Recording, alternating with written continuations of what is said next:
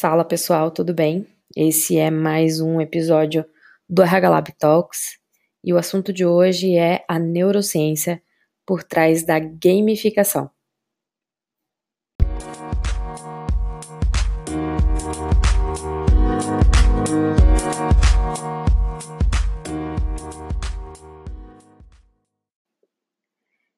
Bem, a gamificação ela vem da teoria da diversão, que defende que é possível sim estimular pessoas a executarem tarefas que são consideradas processuais, é, tediosas ou até mesmo desagradáveis, acrescentando aí componentes lúdicos e algumas técnicas de recompensa e incentivo.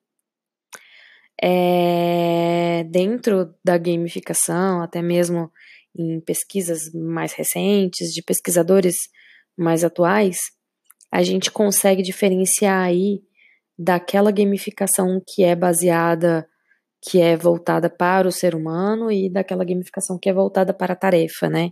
Então a gente tem uma divisão aí onde essa teoria da diversão ela existe e ela tem benefícios, mas ela é baseada na execução da tarefa, né? E nós, até mesmo dentro da Regalab, quando a gente trabalha com gamificação, a gente trabalha muito mais utilizando o pensamento do jogo, que é o game thinking, que usa os recursos que a gamificação traz para criar experiências que sejam envolventes e que motivem comportamentos desejáveis nos usuários. É, já é claro os, as vantagens e os benefícios para as organizações em utilizar a gamificação em alguns dos seus processos para os seus colaboradores ou para clientes externos.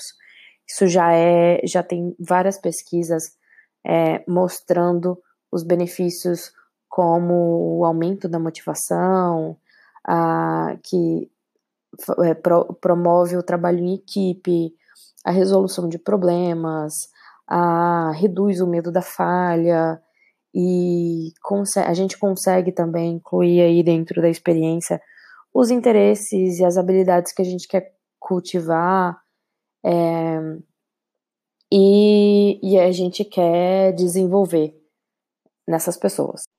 Hoje aqui eu fiz um recorte sobre os efeitos da gamificação no cérebro. É, eu sou apaixonada por esse tema, eu no meu dia a dia eu gosto de jogar, eu sou curiosa por conhecer e entender novas mecânicas de jogos.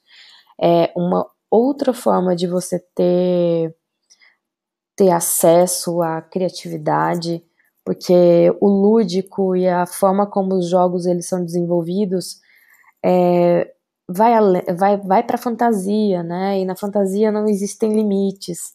Então, o jogo ele é uma permissão poética para você trabalhar a criatividade. Então, estou trazendo aqui para vocês algumas das dos benefícios desse efeito da gamificação no cérebro.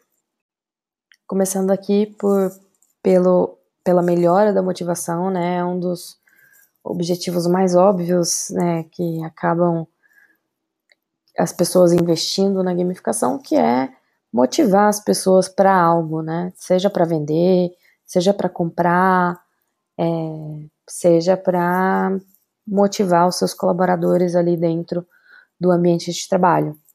E por trás da motivação existe a dopamina, que está normalmente associada com o prazer. Então, a dopamina ela é liberada quando os jogadores, por exemplo, são premiados é, o que acaba criando uma associação positiva. Então, é, através da conquista de desafios, de ganhar do chefão, de passar de chave, de, de fase, faz com que essas conquistas elas ativem essa parte do cérebro. E além da dopamina, tem também a endorfina, que combinada com outros neurotransmissores, as endorfinas elas criam um ambiente para o foco, o que faz com que os projetos, os processos gamificados ganhem um maior engajamento. Então, nós temos aí, além da motivação das pessoas motivadas, temos também pessoas engajadas e com foco para executar ali aquela determinada ação, que é o objetivo dentro da gamificação. Continuando aí nossos hormônios do bem, nós temos também a testosterona, que é quando a gente vivencia uma vitória ou até mesmo a possibilidade que ela aconteça de, de, de a gente vencer algo, né, dentro do jogo. É, acaba que ocorre uma descarga de testosterona no cérebro e ela atua tanto na energia, como no humor, como na autoestima. Então é muito comum, eu vejo isso muito nos treinamentos, é, quando eu desenvolvo uma competição entre equipes, é muito comum vocês verem a, a, o aumento da energia de todo o grupo para aquilo ali que está acontecendo e acaba que melhora o humor, as pessoas riem, se divertem. Então, de fato, isso acontece. E, é claro, eu não poderia deixar de falar da ocitocina, que é o nosso hormônio do amor. É o mesmo hormônio que é liberado na, no trabalho de parto e na amamentação. Então, a gente gosta muito de falar que é, de fato, esse hormônio do amor. E a ocitocina, ela está presente quando você percebe significado dentro de uma narrativa. Então, a, o cérebro ele libera a, a ocitocina e gera e faz com que gere sentimentos tanto de confiança como de empatia, que é ter um, um olhar para a dor do outro, né? Para aquilo que é o outro. É, mas em resumo, a pessoa ela percebe o significado e ela se vê naquele significado, ela vê que faz sentido para ela. Então, além da empatia também existe toda essa conexão emocional.